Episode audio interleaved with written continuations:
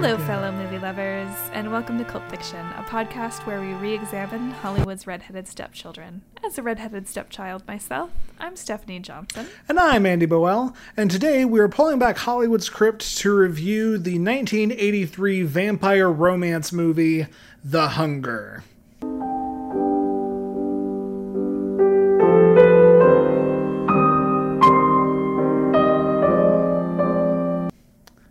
Dun dun dun. So this movie, um, you know, I always put in a, a soundtrack drop. I always put in a little bit of title music. Um, this movie is full of classical music with one like indie punk goth opening number.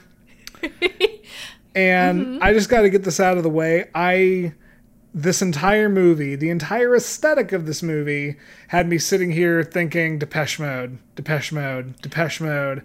If this movie had come out 4 years later when Depeche Mode was actually like blowing up and big, that would have been every song of the soundtrack.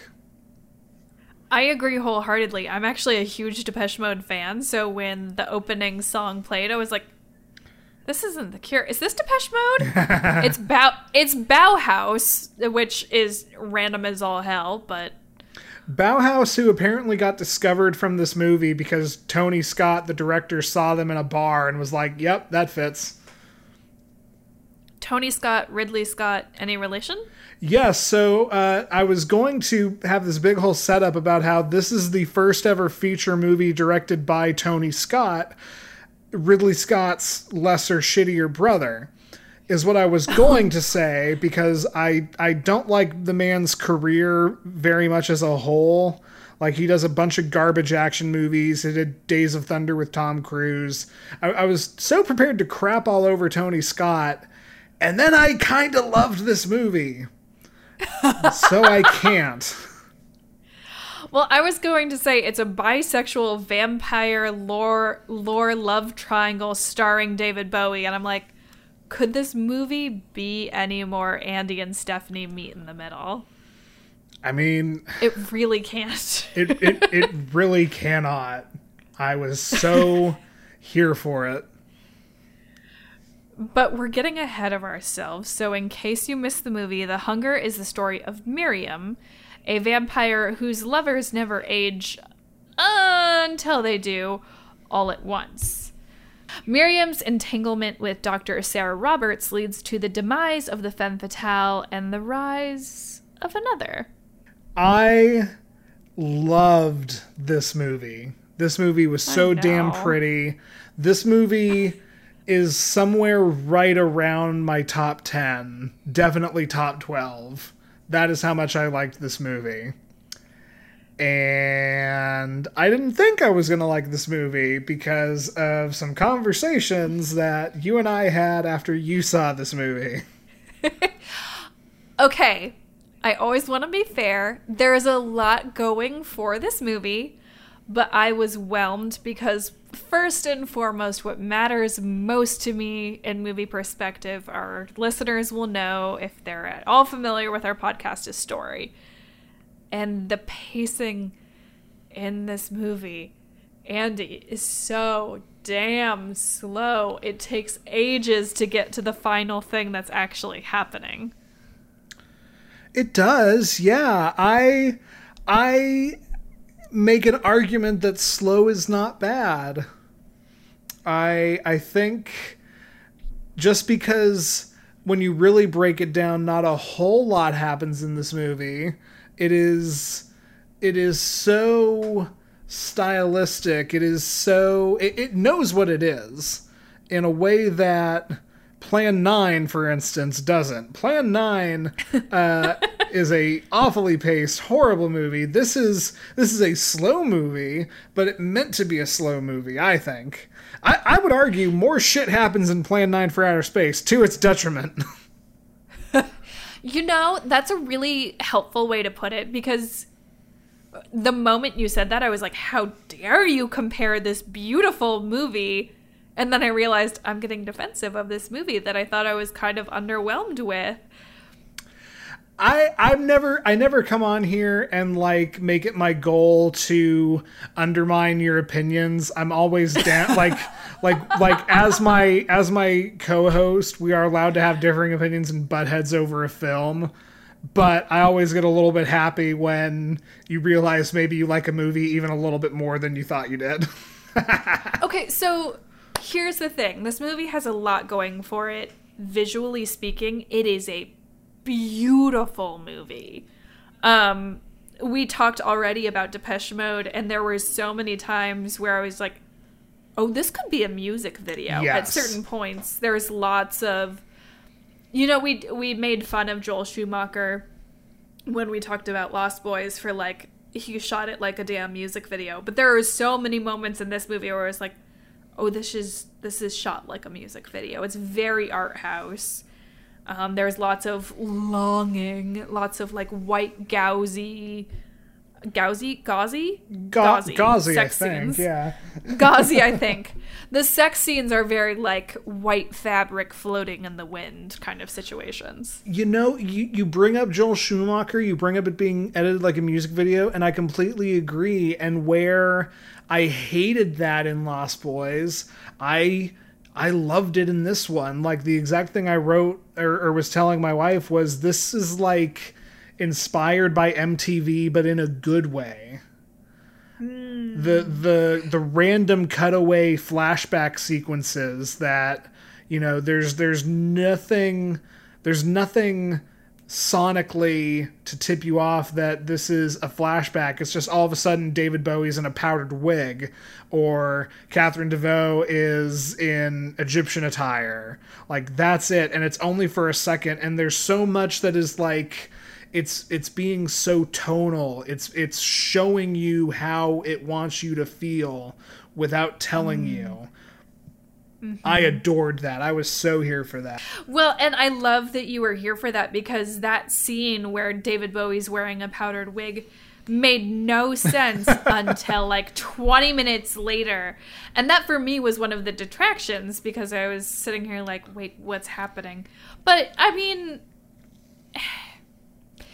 for me, this is a hindsight 2020 movie. I enjoyed it a lot more.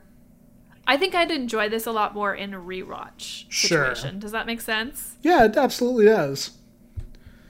And and I want to lead I want to lend credit to your point because like there's a reason this movie is hovering in my top 10 and not like definitively in my top 10.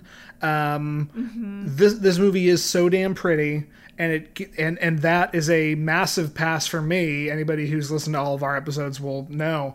But um there are some elements of the plot that are incredibly hand wavy. I like that it doesn't tell you, okay, this is where vampires come from, but there were a lot of aspects of the vampire lore for this movie that I wanted more of. And there's there's the whole um, side setting piece with the uh, monkeys being experimented on for time lifespan thing. And I'm I'm having legit trouble concisely wrapping up that part of it because it was so like v- vampires are fantasy. They're they're goth fantasy, but they're fantasy. And the whole bit about the scientist like figuring out the the key of accelerated aging and cellular decay was pure science fiction and totally nonsensical and I did not like that. So it makes me think of have you ever seen The Fountain? It's been a minute, but yes. I'm I'm really surprised we haven't talked about The Fountain yet. For this to successfully pull off both fantasy vampire lore and science medical lore, mm-hmm. I think it would have needed to be either the length of the two. I think The Fountain is like the two hours and 15 minutes Yeah, that it is. yeah. To pull off the connections and everything that goes into that movie. Or this movie needed to be shorter and needed to be like a 45 minute short for me to really appreciate the pacing. Like either cut out the science okay. perspective completely. And the only reason you can't do that is because that is logistically how Miriam meets Dr. Sarah. Right. Um, and so that's the only reason that she needs to exist, and also that David Bowie ties into it. But I also felt like David Bowie's plot could have been an intro sequence, like the first 15 minutes of Up.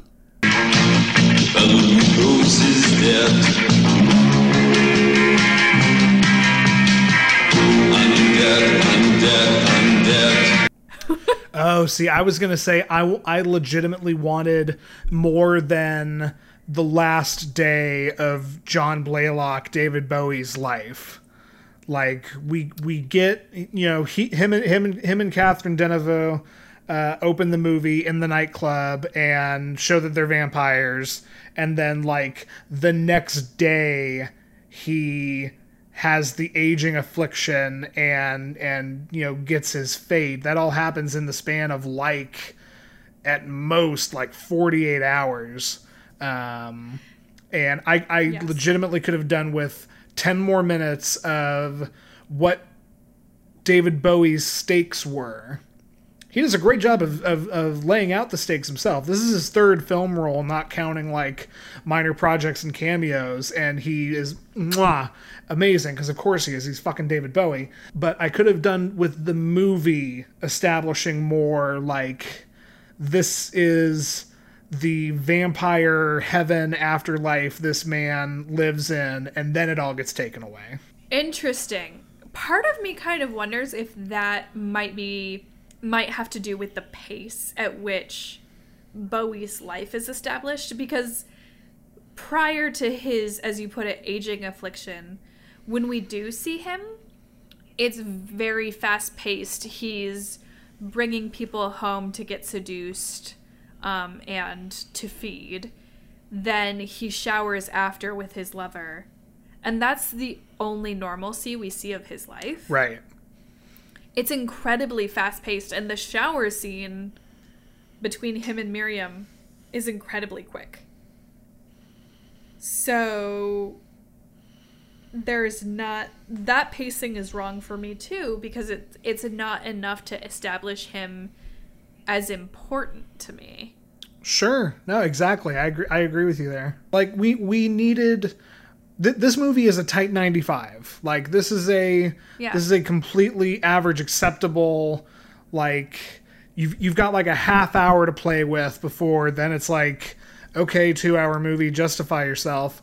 Um, and and in that half hour, I would have given 15 more minutes of David Bowie, like like show show his life a little bit more, maybe show how he got seduced in the first place through artistic flashback, and then I would have had another like 10 minutes of Catherine Deneuve and Susan Sarandon like having their incredible sexual tension and laying out how vampirism works in the movie. Yeah, a little more establishment of roles would be nice because there is definitely a shot where Susan Sarandon and Catherine Deneuve are having sex, and you can see Catherine in the mirror. So I'm like, okay, hold on. What vampire lore are we following? What are the rules? she definitely walks around in the middle of the daytime. Right, so to see. I was thinking about that when John was walking home from the hospital. I was like, okay, it's overcast, but I mean, But like, it's still okay. right. Yeah, th- the the rules are unclear and I think there's a lot that you can get away with for other types of monsters, but because rules for vampires are so common in pop culture and so known, I think that's one of the things that I'm like gosh, wh- what are we following here? What are the rules? What what's happening? Right, because like okay, the blurb on the back of the box calls Miriam an Egyptian vampire. Sure. and it was 83 we can have a conversation about the idea of casting a very white french actress as an egyptian my own head headcanon was that she was older than Egypt and just, you know, like a Highlander, she found herself in in that era at that time, but that's not what the movie establishes. The movie calls her an Egyptian character. They make the Ankh such an important symbol of the film and then never give anything about that. Yeah. Yeah, which bothers me that that's a throwaway thing because there is so much lovely symbolism behind the Ankh as a breath of life. Um, it talks, the symbol of the Ankh is basically a symbol for the existence of an afterlife. Not necessarily everlasting life, like the movie says, which kind of bothers. Um, but there's also this kind of toss away oh it's this and it's exotic so we're just going to ignore it and barely mention it Yeah. not really deeply root it in anything Yeah, I I agree. And so, I mean, you know, like I said, it's not a perfect movie. There's definitely some plot issues to dig into, and I, I don't know if we're quite done with them. But I'm reflecting on what I liked about the movie. This this movie, this movie is so. It's cool. It's cool. It's pretty. Like the costumes. This is a great Oh costume God. movie. Yeah, this this movie is amazing for the clothes on the actors. Um, susan sarandon's coat gimme Susan. Sarandon's metallic green coat is everything, as is David Bowie's like Depeche Mode outfit. Like I was sitting here feeling things I haven't felt since James Spader, to be perfectly honest.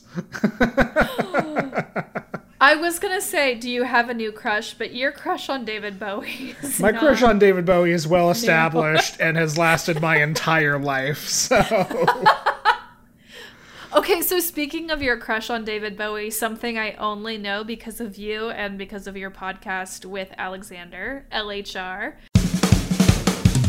Um there is a line that the character of Alice just kind of tosses away and had so much more meaning if you know about David Bowie. There's a child um, that the character of Miriam and John um, give music lessons to. And then David Bowie's character later on ages prematurely, and Alice comes over, and David Bowie looks like an old man. He's still the same person. Alice says, "Are you sure you guys aren't this are are related at all? You have the same eyes." Given how David Bowie has two different colored eyes, I thought that was a really pertinent moment that just like is only there for people who really love David Bowie. Right. Yeah, and it's such it, it is such a fun like little Easter egg there. Um, And I'm I'm trying to remember. I don't. I'm trying to remember if they gave him contacts, but I guess they must not No. have. Yeah, yeah, yeah. No, they haven't. Because there was one shot where I saw it and I was like, oh, yep, sure, sure. Yep, absolutely. No, I, I adored that. Um, David Bowie put my butt in the seat. Like, I don't know if, like, don't get me wrong, Catherine Deneuve and Susan Sarandon are excellent in this film. And and Susan Sarandon between this and Rocky Horror is like a stealth like wild child super sexual actress but i don't know if erotic lesbian vampire romance starring the two of them alone gives me the same like oh i'm gonna i can't wait to see this as also with david bowie Fair. yeah um real quick one last thing about the uh costumes in this movie because they they are just insane and they're insane because the costume designer um, settled for nothing less than perfection. Uh, it was a woman named Milena Canonero, who I, I'm not familiar with. I'm not so much a, a costume designer nerd. This woman flew to Rome in the middle of shooting just to make sure that a scarf that John Blaylock wears is made out of the actual material the scarf would have been made out of. Oh my god, no one else would care that much. I love that so incredibly. It's not my Oscar, but it could have been. It demands commentary. Like like this movie was so damn style over substance in a way that Lost Boys wasn't for me. Okay, so this is the second time we've brought this up. So let's just get into it. What makes this movie better than Lost Boys? Yeah, because I'm trying to like compare and contrast. I think, for me at least, establishing that I liked the slower pacing. Um, This movie was so much more mature. For one thing, mm. we don't mm-hmm. have we don't have half of the cast being like young children or a young children's mother. There is one child, Alice, and you know, I was getting ready to write her off as safe in the way 80s children are, and then she got murdered, so, you know. Uh, that scene was upsetting, especially when John says, "Please forgive I me," and then murders her. I was like, "Oh my god!" The desperate, decaying vampire, like, okay, this is the only victim I can get. Maybe this will stop me, and it doesn't, is the kicker. and it doesn't. But going back to Lost Boys, like neither of them explore vampire lore very well. And I remember I really had an issue with that in Lost Boys. And to be fair, I still have a bit of an issue with it in The Hunger. Um, they are both like in a goth culture, but they're completely different like ends of the goth scene. like Lost Boys is like punk goth, Yes, right? yep. So it's it's barely goth. It's more punk than goth. Yes. And the hunger is the exact other end of the spectrum where it's almost the romantics, like deep in the poetry scene of 18th century, the romantics goth. So we're talking like flowy shirts. We're talking Keats and Byron and all of the poets that I know way too much about. it's like that other end of like overly pretty, overly sentimental, transcendentalist gothic. Yes, and you know what? I think that I think this is what solidifies it. The reason The Hunger works for me and Lost Boys doesn't. Lost Boys is almost like a family thriller.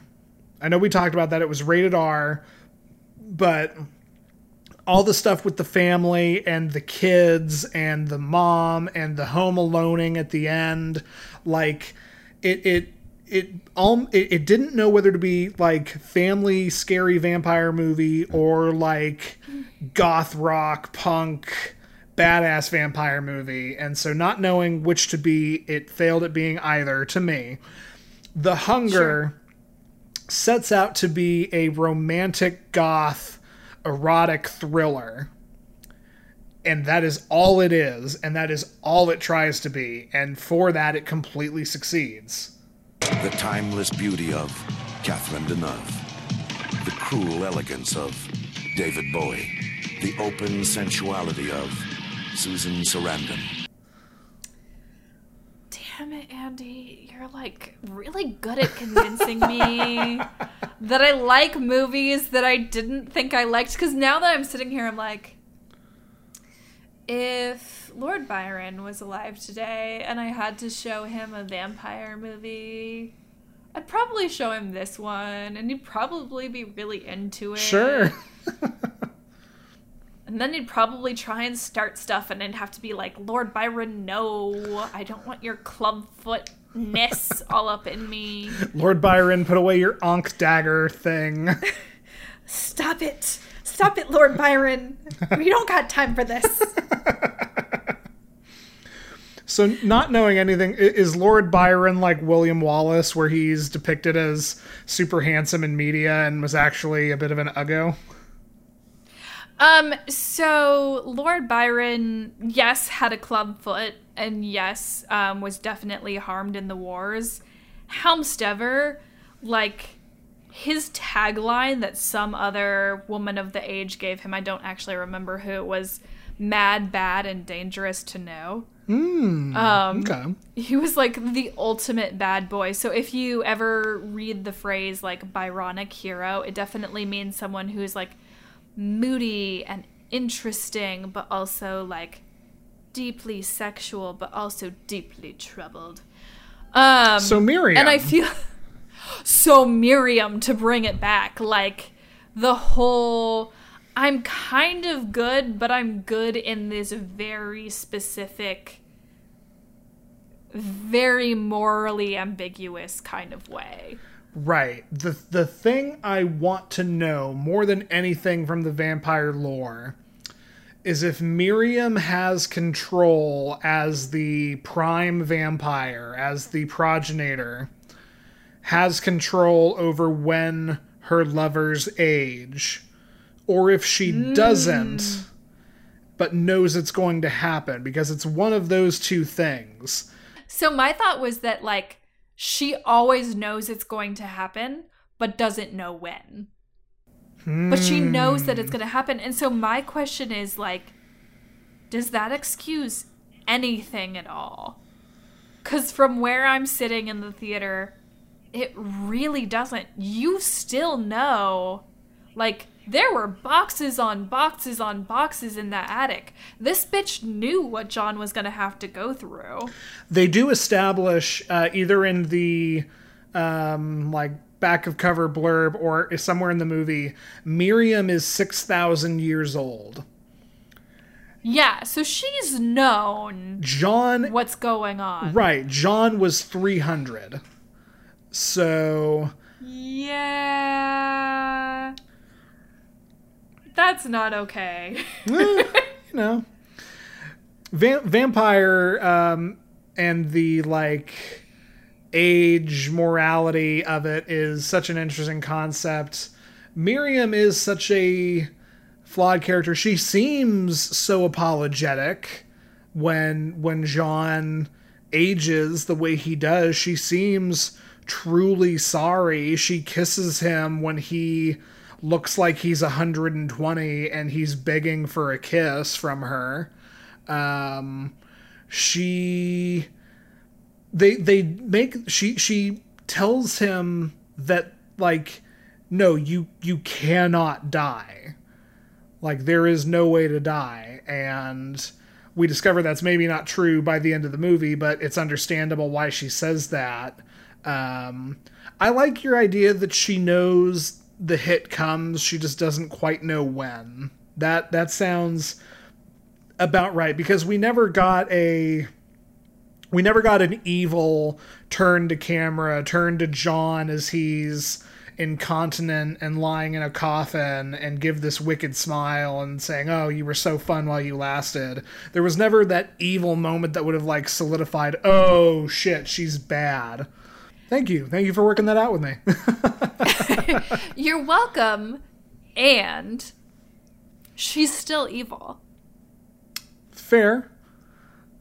because she still know like to me there's something incredibly and i know i'm looking for far too many morals from my vampires i suppose but to me there's something so incredibly morally reprehensible about knowing what's going to happen knowing that you are knowing that eventually no matter like you don't know when maybe the last person lasted a thousand years and then the person after that person lasted 10 and then who knows? Like maybe it's completely utterly random.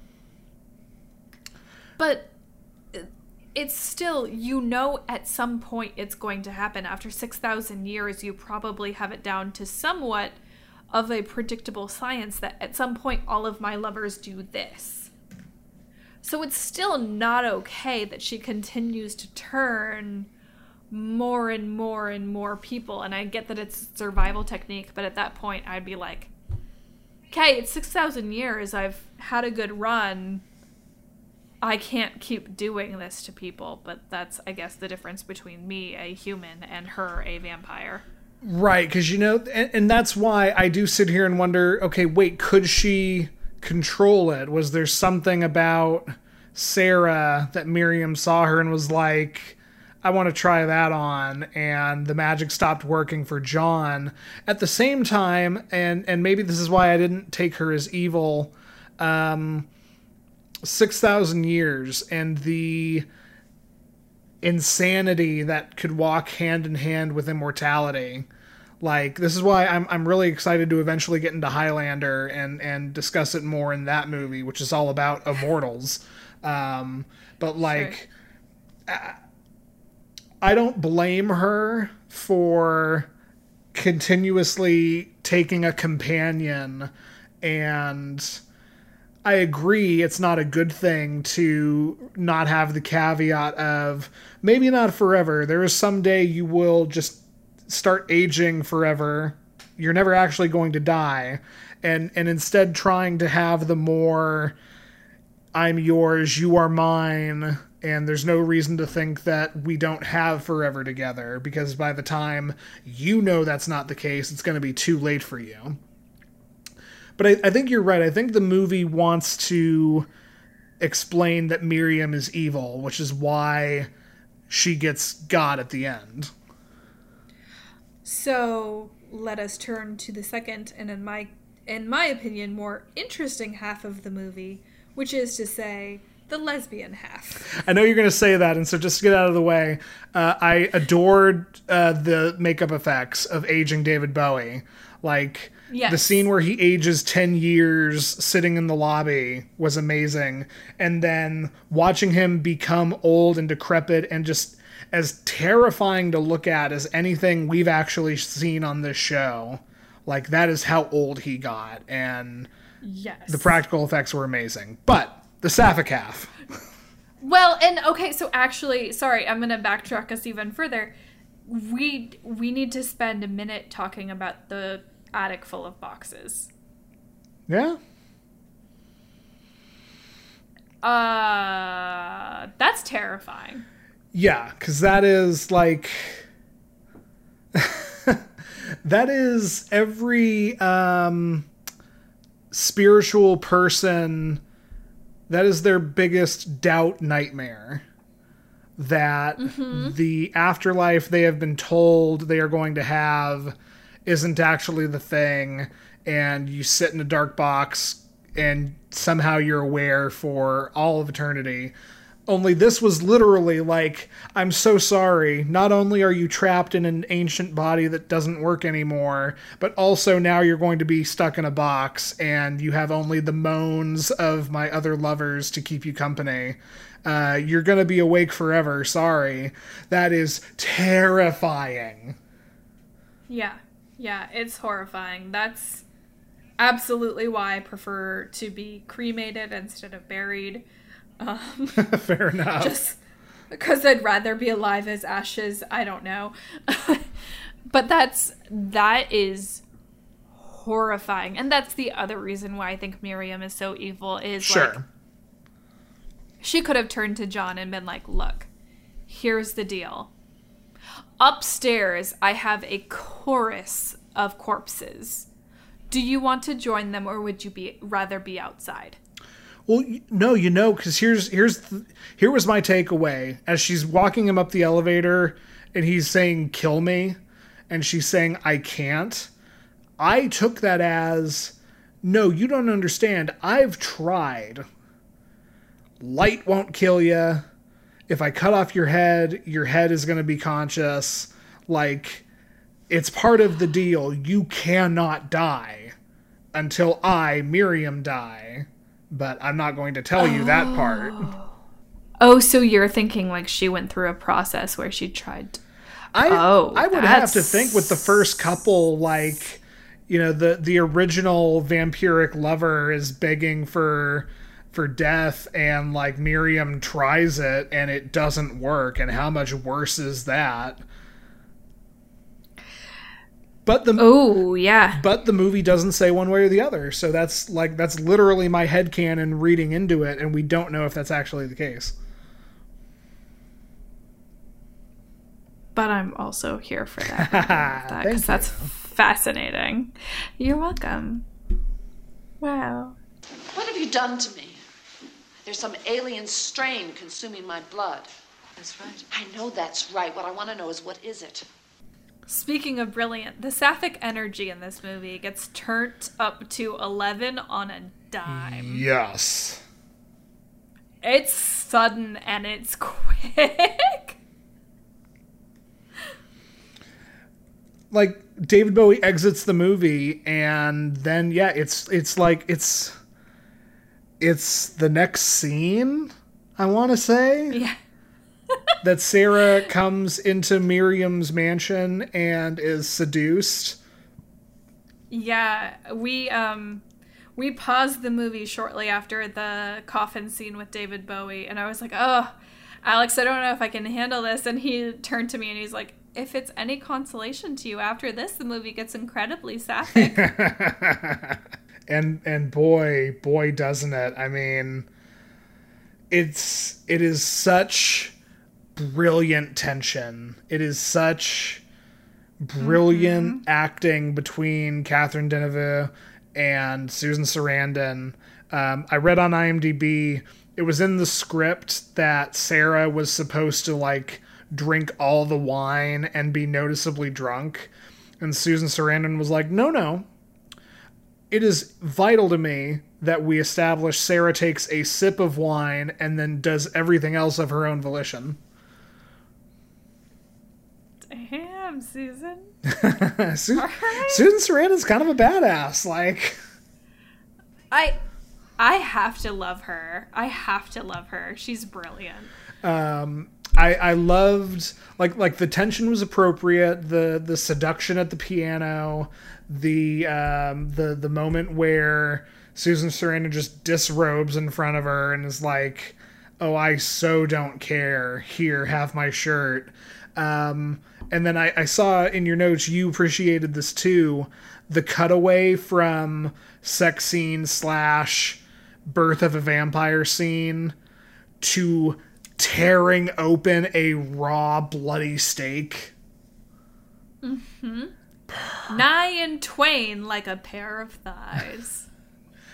Yeah, yeah, absolutely. I that was lost on me. Just a split open. I I am so here for the romance of the movie. I I find it so interesting that in the opening height of the AIDS epidemic, um, we get this, and I have no idea how intentional or unintentional that was. But like this was 1983, it people knew what was going on, and so it, it was certainly like salacious, if nothing else, to have uh, a, a lesbian romance.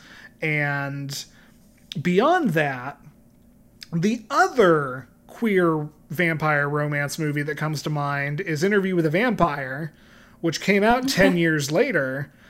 And like, Anne Rice Vampire Goth is such a crystal clear, defined subgenre of goth.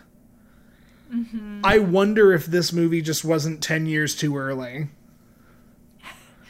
Or if a young, um, aspiring Anne Rice was watching this and going, yes, this movie is everything that I want to start penning. Because, okay, Interview with a Vampire might have come out 10 years later, but that's movie rights, that's publishing Right. dates. So, how quickly can we rewind to maybe she saw this and maybe a year later she started writing?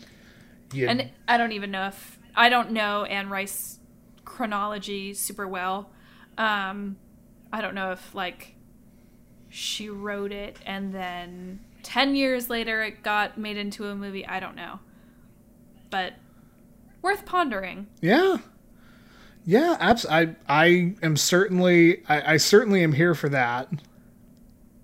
Yeah, you know who would know, Chris, Indeed. because you know he fact checks your guys' podcast. Let's just have him fact check our podcast.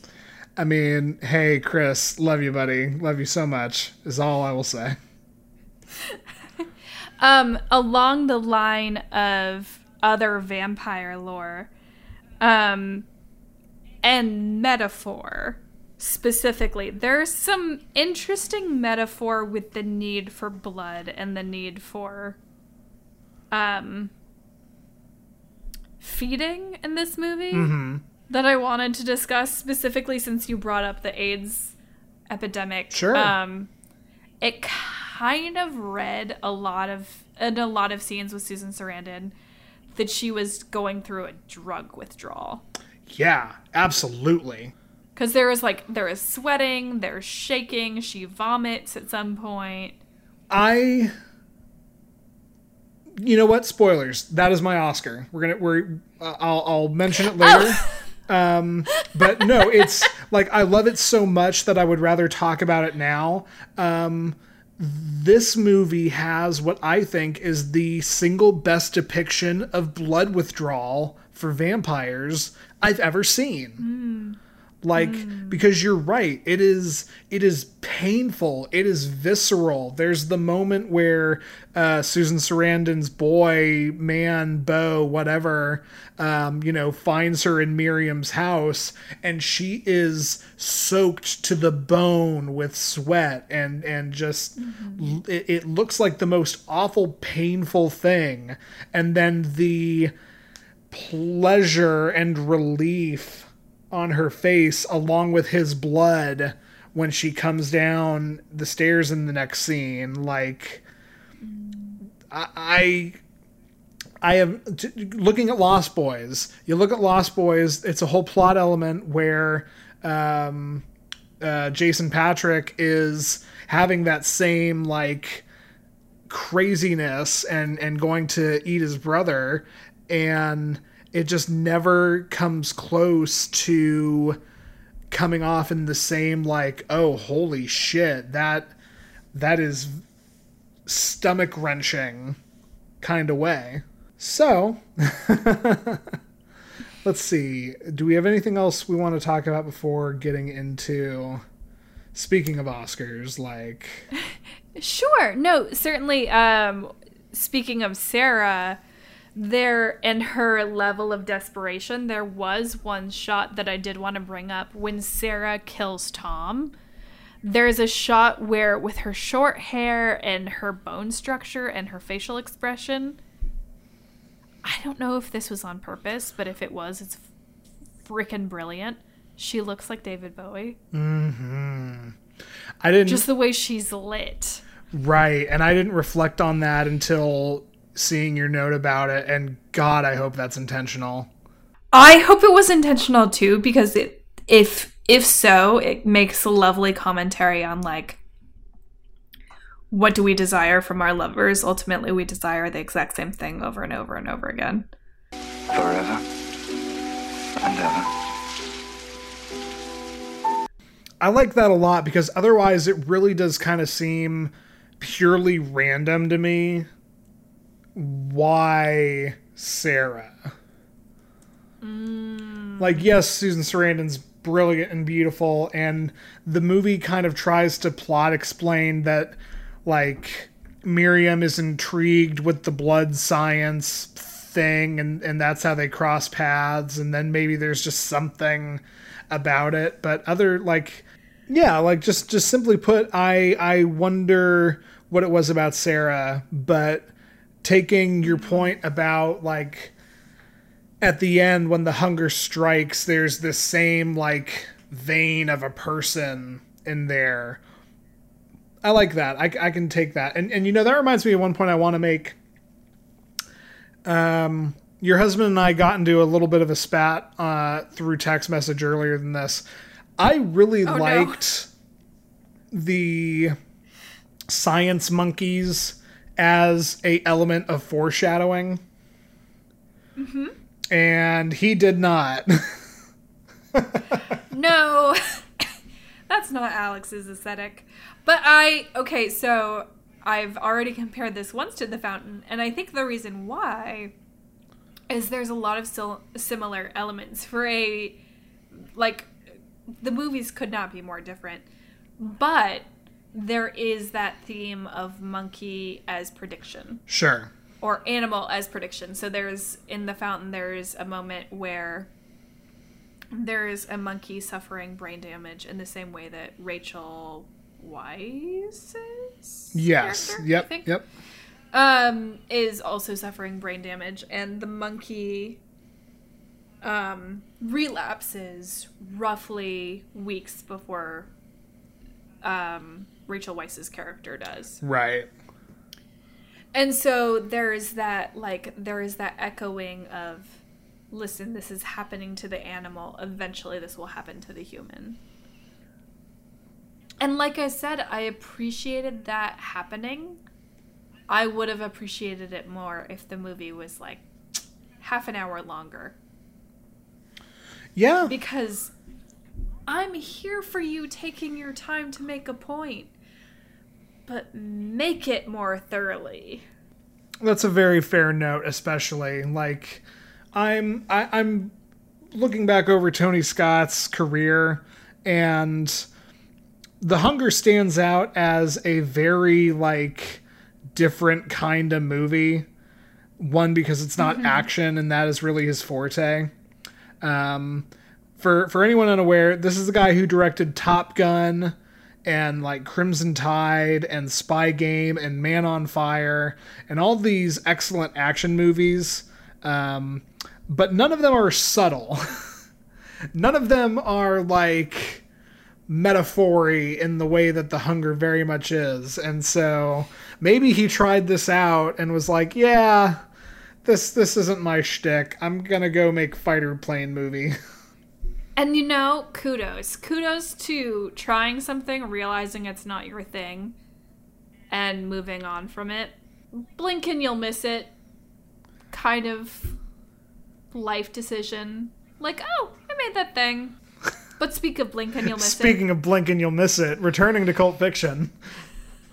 Willem Dafoe is in this for all of 2.5 seconds. literally like like this is a John Lurie and Desperately Seeking Susan kind of cameo role. Um, it is the youngest Willem Dafoe has ever looked in a movie.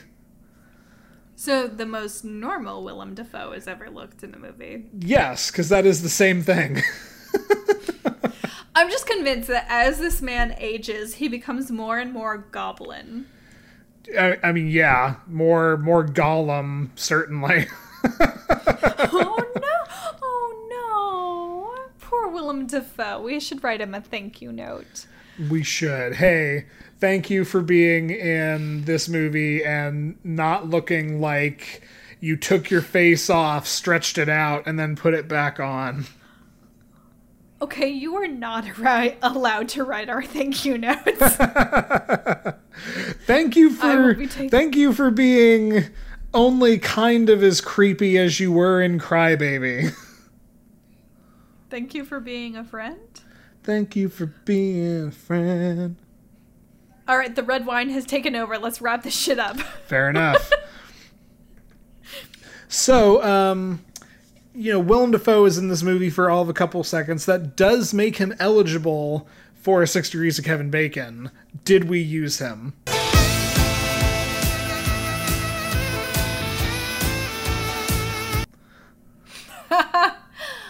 That is a brilliant segue.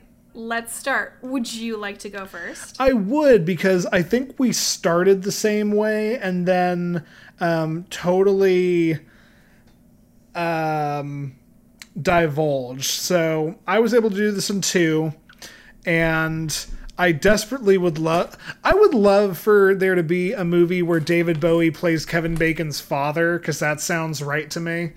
Um, sure. No such movie exists. But Susan Sarandon was in Dead Man Walking with Sean Penn, who was in Mystic River with Kevin Bacon. Oh, very nice. Thank you, thank you. What else was? How else is Susan Sarandon connected? Because I know that's how you started. I was gonna say, so we started in the same place. Uh, Susan Sarandon was in Stepmom with Julia Roberts, who was in Flatliners with Kevin Bacon. Ah, okay. Ooh, Yeah, because you know I'm gonna go with Stepmom if it's available. of course. Yeah, why wouldn't you? And I'm sitting here wondering if Flatliners is cult. Mm, I don't know. I don't know. It, it bears examination. Speaking of cult, though, did you think The Hunger was cult? Oh my gosh, if this movie isn't cult, I don't quite know what is. I agree. no, I I totally agree. Um, Yeah, it's weird, it's beautiful, it's bizarre. I've never heard of it before. Um but apparently when I looked it up on IMDb, like there were so many people who were like, "I love this movie. I show every girlfriend this movie to see if we're compatible. I studied this movie for my film thesis." Like this movie has a following. People have opinions This- about this movie. absolutely, this movie has a following. This movie is beloved by that art, romance, goth subculture. Um, When you can actually pry them off the couch in a poorly lit room reading poetry and get them in front of a, a TV screen, this is something. Hey now. Hey now. um, you know, this is a movie that many a, a goth teen has fallen in love with. I totally see why. Um, for all the reasons you said, uh, this is called, and this is also like you walked away from it with your initial reaction being, "I'm so whelmed," and man, okay, that that wasn't for me. And I walked away from it being like, "Oh my god, this movie is beautiful," and just hmm. take the style of this movie and just let me bathe in it for a while. This was so good. I can forgive the plot nonsense because of how friggin' good this movie was. And and that kind of litmus test between two people is absolutely a mark of cult in my mind. Okay. Fair enough. I'll give you that one. I appreciate that. Um, so we've we've talked a bit about you know costume designers. I think I didn't take his name, but the art direction designer um, was brilliant on this. Uh, this was shot oddly enough by a guy named Stephen Goldblatt who wound up doing the Joel Schumacher Batman movies. So there's a weird future connection there. Um, But I don't think this movie was up for any awards, and that's a shame. So, Stephanie, would you like to give The Hunger an Oscar?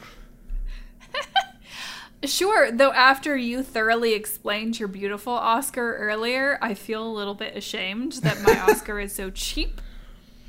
But my Oscar for The Hunger goes to somehow weirder than Benjamin Button. I'm going to need you to explain that one to me. All right, it specifically just has to do with David Bowie's aging arc.